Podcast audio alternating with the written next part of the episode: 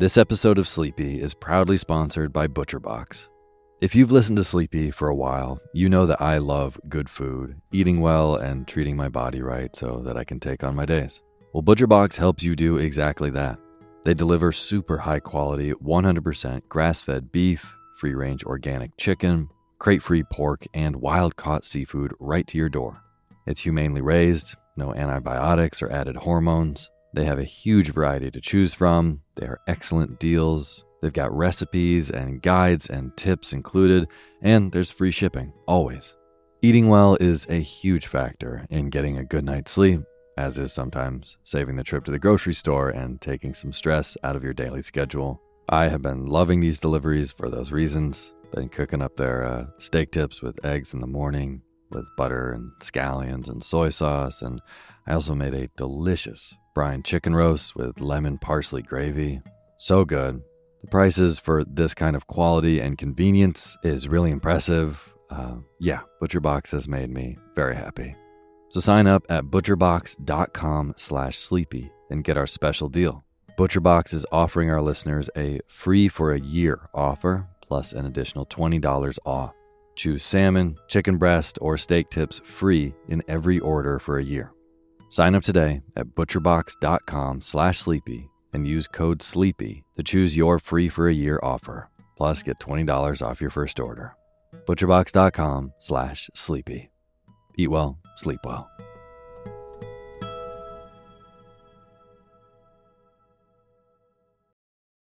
Imagine unlocking a version of yourself that's unstoppable, where mental barriers no longer hold you back. Listen to Mentally Stronger with me, Amy Morin, therapist and international bestselling author here to guide you on a journey to reaching your greatest potential. Every Monday, I bring you into conversations with some of the most fascinating minds experts, authors, entrepreneurs, athletes, and musicians. They don't just share stories, they reveal the mental strategies that propelled them to the top. But here's the real magic. At the end of each episode, I break down their wisdom into practical therapist approved advice. In my solo episodes, I dive deep into the techniques that build mental strength. It's like having your own personal therapy session as you discover how to turn these insights into steps you can take right now. This podcast isn't just for those facing mental health challenges. It's for anyone who wants to push their limits, achieve peak performance, and truly thrive.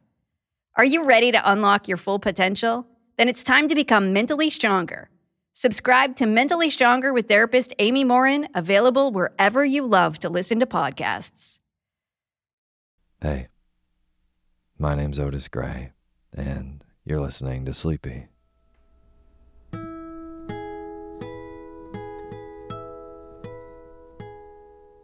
Podcast where I read old books to help you get to sleep, and a proud member of the Airwave Podcast Network.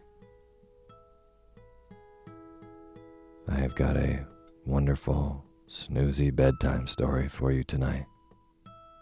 But before we get to tonight's reading, I just want to thank all of our patrons on patreon.com. Allison Yora and Bryn Hill. Thank you both so, so much for donating and being a part of making this show. It really means a lot. I appreciate you. And for anyone who doesn't know, um, the names that I just read Allison and Bryn, they are new patrons on patreon.com, which is a way that you can just directly support creators of the work that you like. So if the Sleepy Podcast has helped you get a better night's rest and you wanted to give back, you can go to patreon.com slash sleepy radio and even give a dollar. It goes a really long way. At $5 a month, you get um, all kinds of poetry readings that are not on the regular podcast feed, and you get entered into raffles where I give away books that I read on the show. So, cool perks for $5 a month, but no matter how much you donate, even if it's a dollar, I will read your name in the opening credits of the next show after you do. So, if you would also like to be a part of making this show, go to patreon.com slash sleepy radio Thank you. And as always, the music you're hearing is by my good friend James Lepkowski, and the cover art for Sleepy is by Gracie Kanan.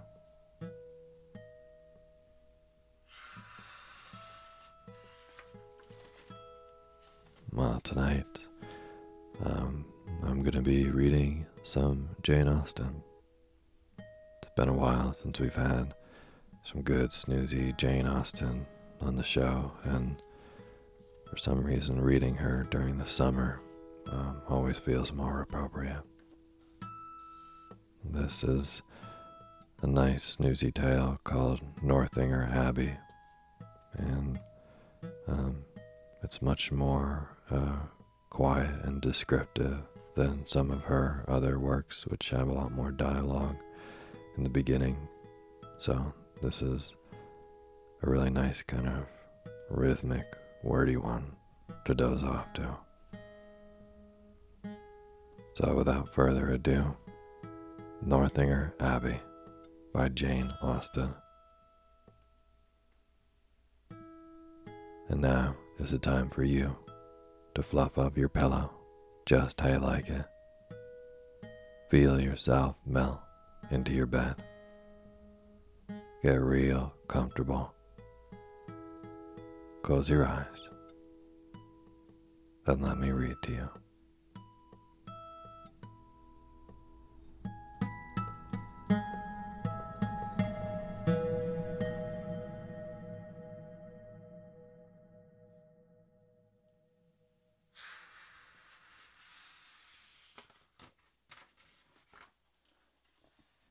Chapter 1 No one who had ever seen Catherine Morland in her infancy would have supposed her born to be a heroine. Her situation in life, the character of her father and mother, her own person and disposition were all equally against her.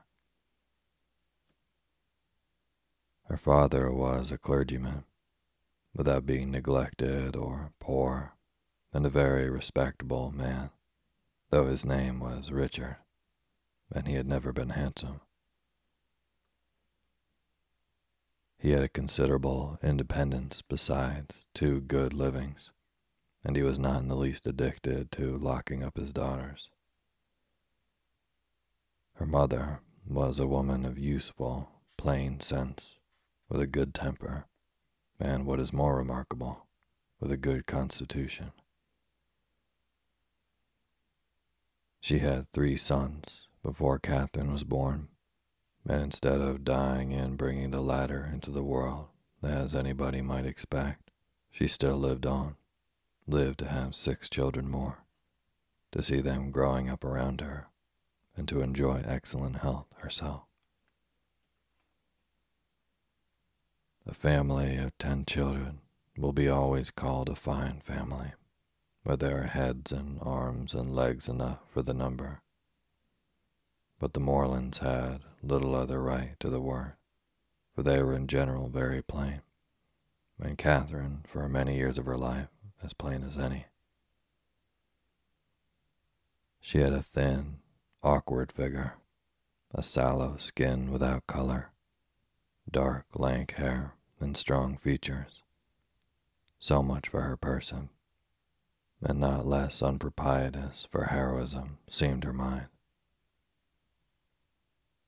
She was fond of all boys' plays, and greatly preferred cricket, not merely to dolls, but to the more heroic enjoyments of infancy, nursing a dormouse, feeding a canary bird, or watering a rose Indeed, she had no taste for a garden, and if she gathered flowers at all, it was chiefly for the pleasure of mischief. At least, so it was conjectured from her always preferring those which she was forbidden to take. Such were her propensities. Her abilities were quite as extraordinary. She never could learn or understand anything before she was taught, and sometimes not even then, for she was often inattentive and occasionally stupid. Her mother was three months in teaching her only to repeat the beggar's petition, and after all, her next sister, Sally, could say it better than she did. Not that Catherine was always stupid, by no means. She learnt the fable of the hare and many friends as quickly as any girl in England. Her mother wished her to learn music, and Catherine was sure she should like it, for she was very fond of tinkling the keys of the old forlorn spinet. So at eight years old, she began. She learnt a year and could not bear it. And Mrs. Morland, who did not insist on her daughter's being accomplished in spite of incapacity or distaste, allowed her to leave off. The day which dismissed the music master was one of the happiest of Catherine's life. Her taste for drawing was not superior, though whenever she could obtain the outside of a letter from her mother or seize upon any other odd piece of paper, she did what she could in that way by drawing houses and trees, hens and chickens, all very much like one another.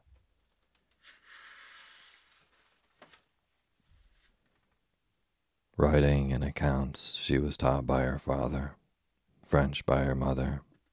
Her proficiency in either was not remarkable, and she shirked her lessons in both whenever she could. What a strange, unaccountable character.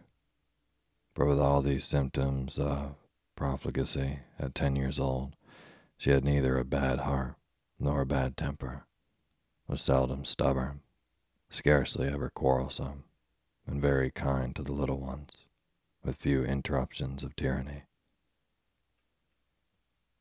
She was, moreover, noisy and wild, hated confinement and cleanliness, and loved nothing so well in the world as rolling down the green slope at the back of the house. Such was Catherine Morland at ten. At fifteen, appearances were mending. She began to curl her hair and long for balls. Her complexion improved. Her features were softened by plumpness and color. Her eyes gained more animation her figure more consequence. Her love of dirt gave way to an inclination for finery, and she grew clean as she grew smart. She had now the pleasure of sometimes hearing her father and mother remark on her personal improvement. Catherine grows quite a good looking girl. She is almost pretty today, were words which caught her ears now and then and how welcome were the sounds. To look almost pretty is an acquisition of higher delight to a girl who has been looking plain the first fifteen years of her life than a beauty from her cradle can ever receive.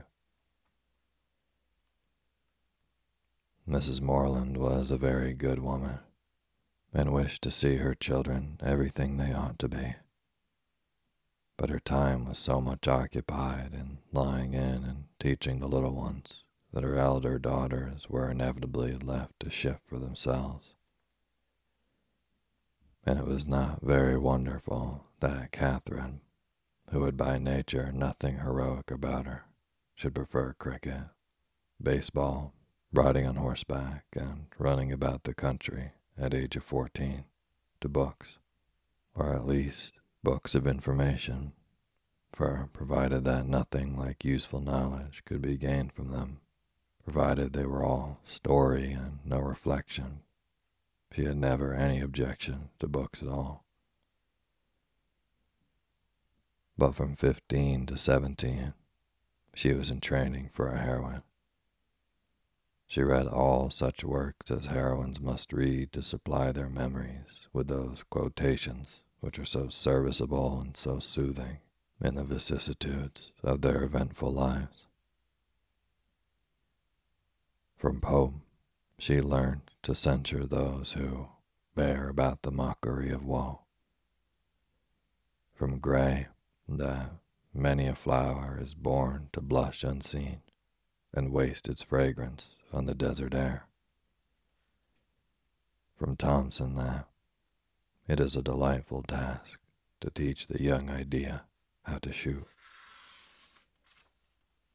And from Shakespeare, she gained a great store of information amongst the rest that trifles light as air are to the jealous confirmation strong as proofs of holy writ. That the poor beetle which we tread upon in corporal sufferance feels a pang as great as when a giant dies, and that a young woman in love always looks like patience on a monument, smiling at grief.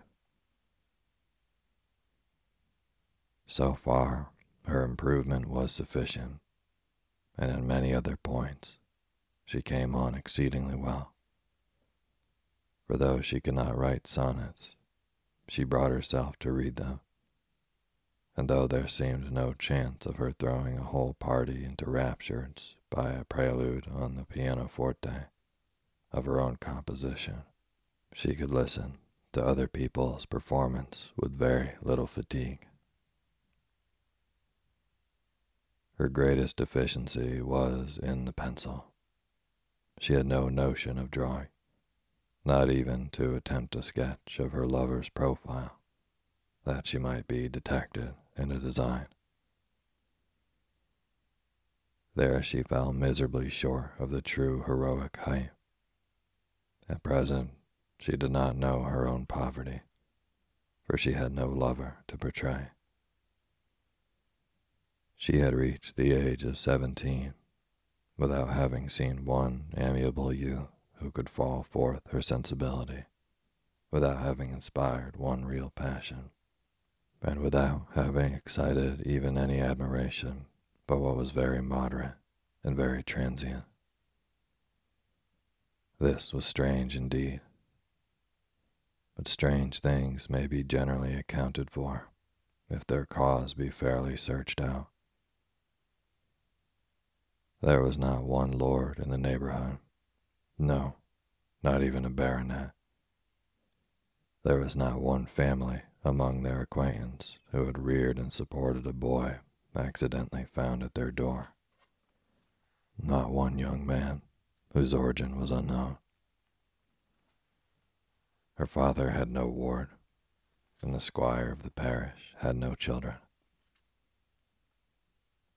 But when a young lady is to be a heroine, the perverseness of forty surrounding families cannot prevent her. Something must and will happen to throw a hero in her way. Mr. Allen, who owned the chief of the property about Fullerton, the village in Wiltshire where the Morlands lived, was ordered to Bath for the benefit of a gouty constitution and his lady, a good humored woman, fond of Miss Morland, and probably aware that if adventures will not befall a young lady in her own village, she must seek them abroad, invited her to go with them. Mr. and Mrs. Morland were all in compliance, and Catherine all happiness.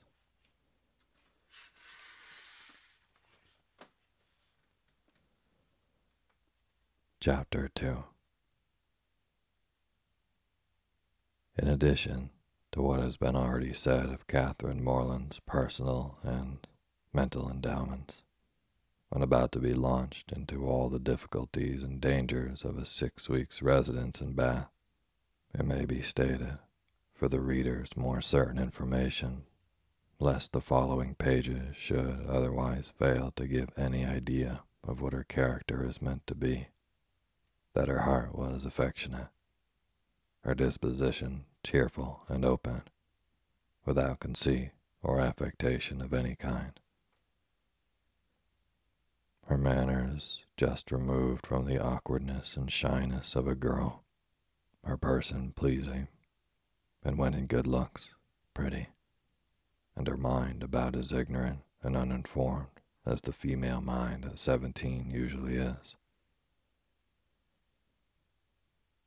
When the hour of departure drew near, the maternal anxiety of Mrs. Morland will be naturally supposed to be most severe. A thousand alarming presentiments of evil to her beloved Catherine from this terrific separation must oppress her heart with sadness and drown her in tears for the last day or two of their being together. An advice of the most important and applicable nature must be, of course, flow from her wise lips in their parting conference in her closet. Cautions against the violence of such noblemen and baronets as delight in forcing young ladies away to some remote farmhouse must, at such a moment, relieve the fullness of their heart. Who would not think so? But Mrs. Morland knew so little of lords and baronets that she entertained no notion of their general mischievousness, and was wholly unsuspicious of danger to her daughter from their machinations. Her cautions were confined to the following points. I beg, Catherine, you will always wrap yourself up very warm about the throat when you come from the rooms at night. And I wish you would try to keep some account of the money you spend. I will give you this little book on purpose. Sally, or rather Sarah, for what young lady of common gentility will reach the age of sixteen without altering her name as far as she can? Must from situation be at this time the intimate friend and confidant of her sister. It is remarkable, however, that she neither insisted on Catherine's writing by every post, nor exacted her promise of transmitting the character of every new acquaintance, nor a detail of every interesting conversation that Bath might produce. Everything indeed relative to this important journey was done on the part of the Morlands with a degree of moderation and composure which seemed rather consistent with the common feelings of common life than with the refined susceptibilities the tender emotions which the first separation of a heroine from her family ought always to excite. Her father, instead of giving her an unlimited order on his banker, or even putting a hundred pound bank bill into her hands, gave her only ten guineas, and promised her more when she wanted it. Under these unpromising auspices, the parting took place and the journey began. It was performed with suitable quietness and uneventful safety. Neither robbers nor tempests befriended them, nor one lucky overturn to introduce them to the hero. Nothing more alarming occurred than a fear on Mrs. Allen's side of having once left her clogs behind her and an inn, and that fortunately proved to be groundless. They arrived at Bath. Catherine was all eager delight. Her eyes were here, there, everywhere, as they approached its fine and striking environs, and afterwards drove through those streets which conducted them to the hostel. She was come to be happy, and she felt happy already. They were soon settled in comfortable lodgings in Pulteney Street. It is now expedient to give some description of Mrs. Allen, that the reader may be able to judge in what manner her actions will hereafter tend to promote the general distress of the work, and how she will, probably, contribute to reduce poor Catherine to all the desperate wretchedness of which a last volume is capable, whether by her imprudence, vulgarity, or jealousy, whether by intercepting her letters, ruining her character, or turning her out of doors.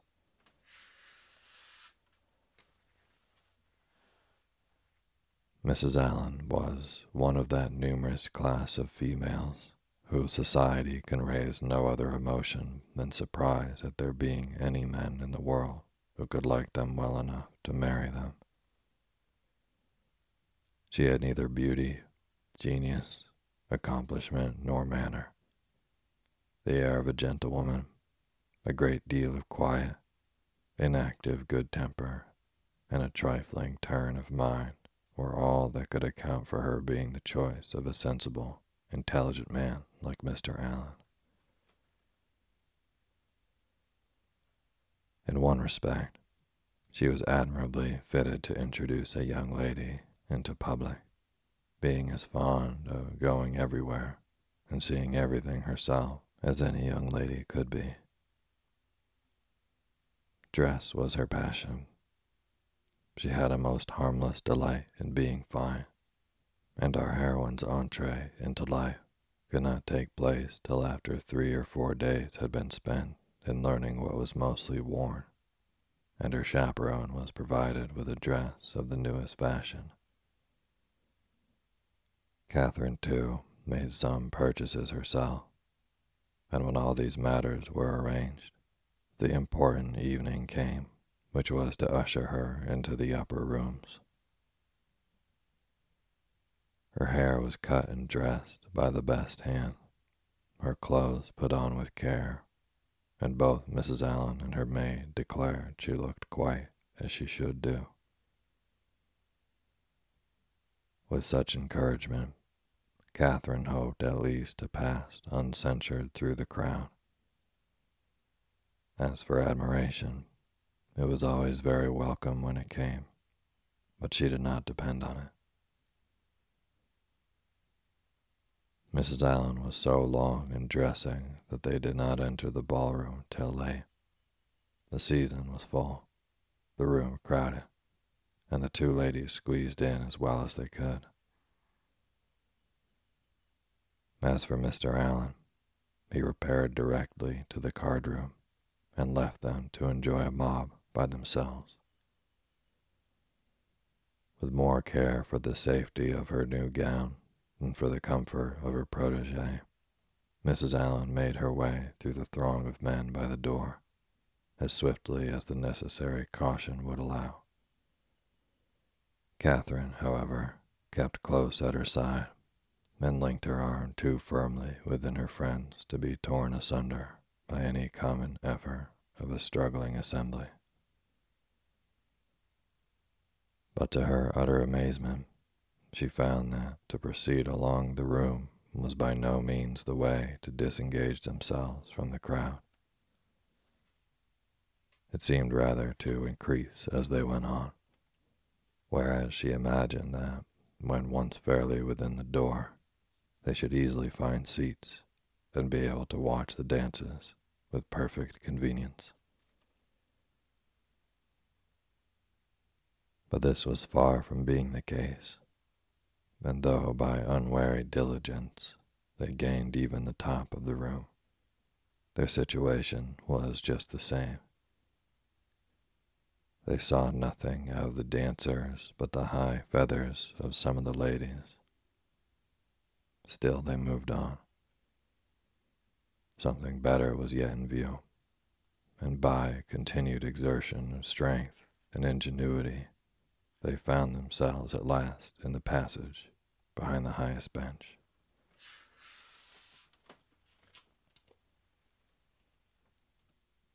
Here there was something less of a crowd than below, and hence Miss Morland had a comprehensive view of all the company beneath her, and of all the dangers of her late passage through them. It was a splendid sight, and she began, for the first time that evening, to feel herself at a ball. She longed to dance, but she had not an acquaintance in the room. Mrs. Allen did all that she could do in such a case by saying very placidly every now and then. I wish you could dance, my dear. I wish you could get a partner. For some time, her young friend felt obliged to her for these wishes, but they were repeated so often and proved so totally ineffectual that Catherine grew tired at last and would thank her no more. They were not long able, however, to enjoy the repose of the eminence they had so laboriously gained.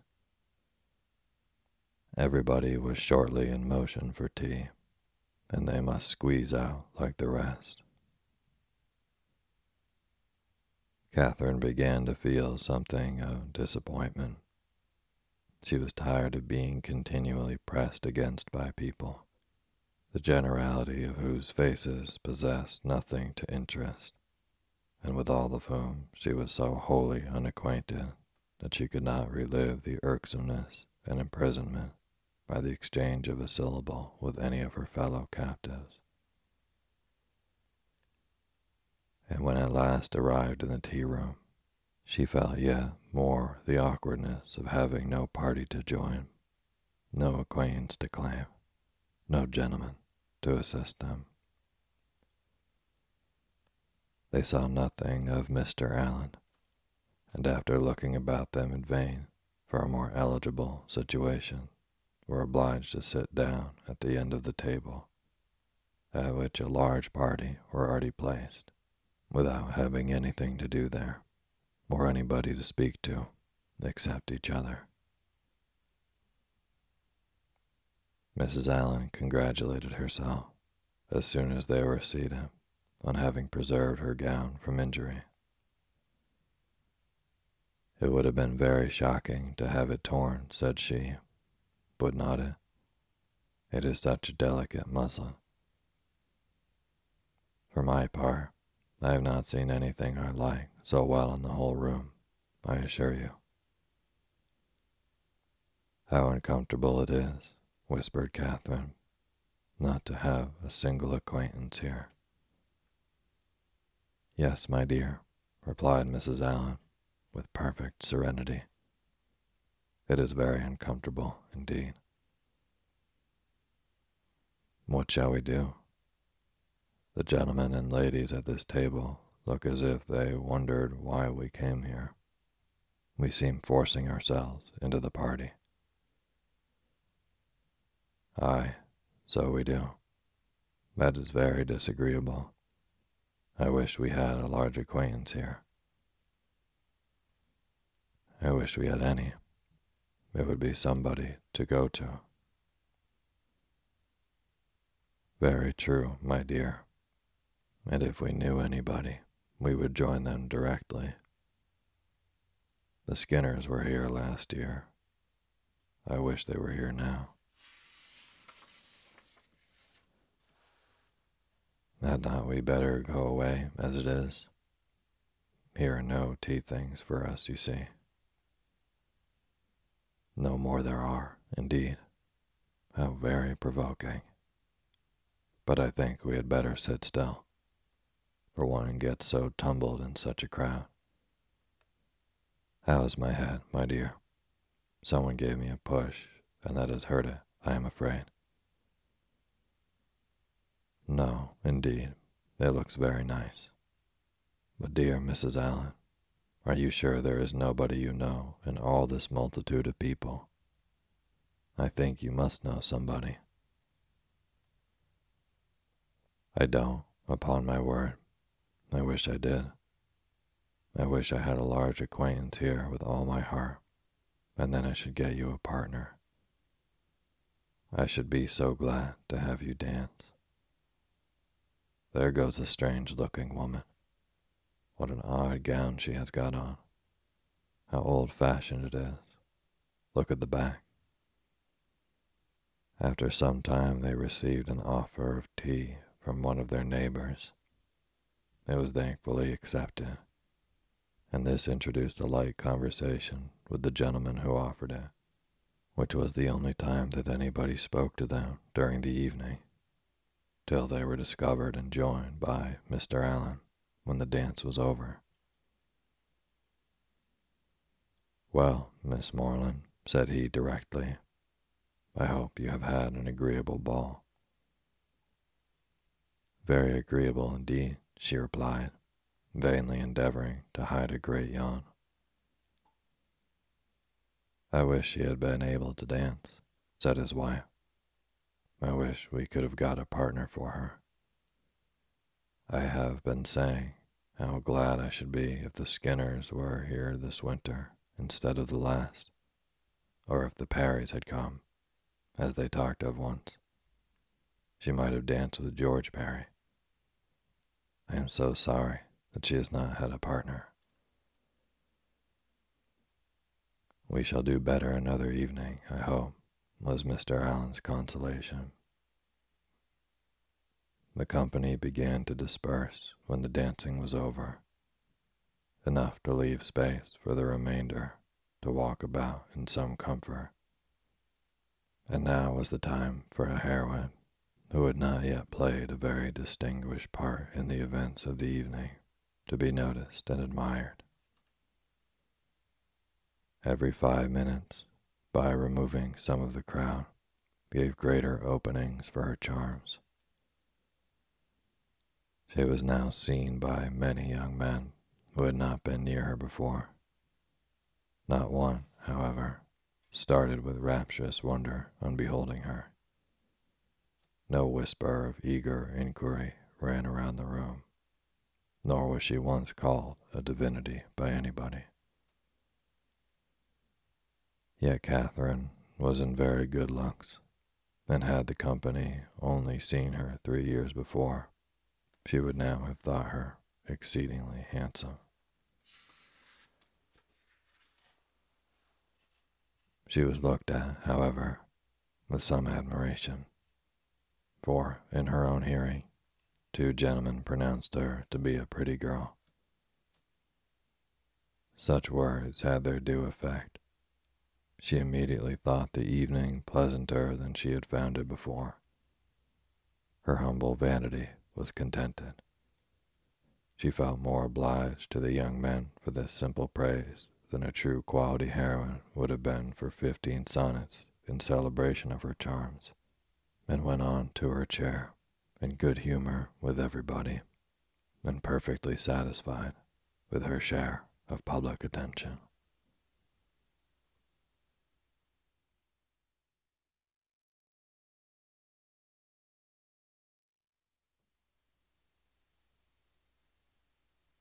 Thank you for listening to Sleepy.